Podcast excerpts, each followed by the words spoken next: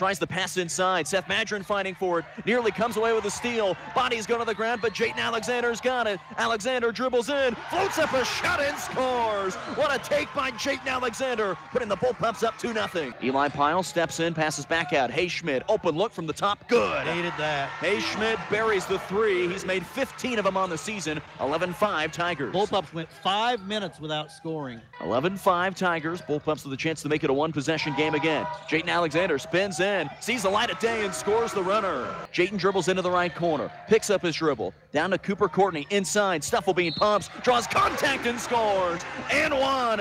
Jayden wanted the back cut for Seth Madron. It's not there. Sam Pyle catches at the free throw line. Pyle backing in, kicking out to Eli Pyle. Three from the top. Good.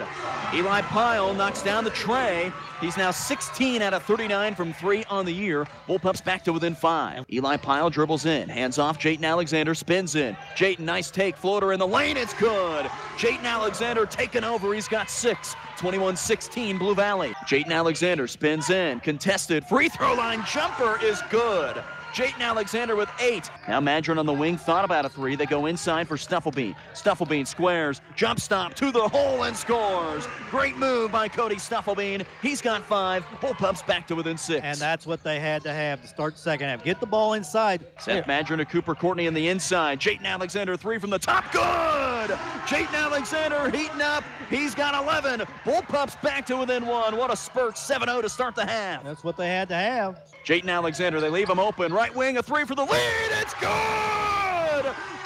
Alexander with a career high of 14 on a bad ankle. Bullpups lead by two. What a start to this second half, a 10-0 run. And now it gets stolen away. Stufflebean's got it. Up the floor, Jayden Alexander layup is good. Continuing to add to that career high. The best. Jayden Alexander puts the Bullpups up three. 14 to 3 run to start the second half. Eli Pyle wants a lob to the back door. Pass is caught by Stufflebean, and this time he gets the roll.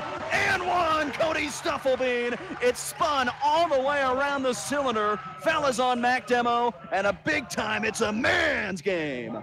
Yeah, that was just a great power move by Stufflebean. And again, they're getting him more involved now. He's got two, three, five in this quarter. Madron on the right wing, pumped on a three. Back to Hay Schmid. Lets this one fly. Good! Hay Schmid, Captain Courageous, knocks down the three. Bullpups take the lead. Hands off Eli Pyle. Eli back to Seth at the top. Pumps. Drives in. Seth, great take and scores.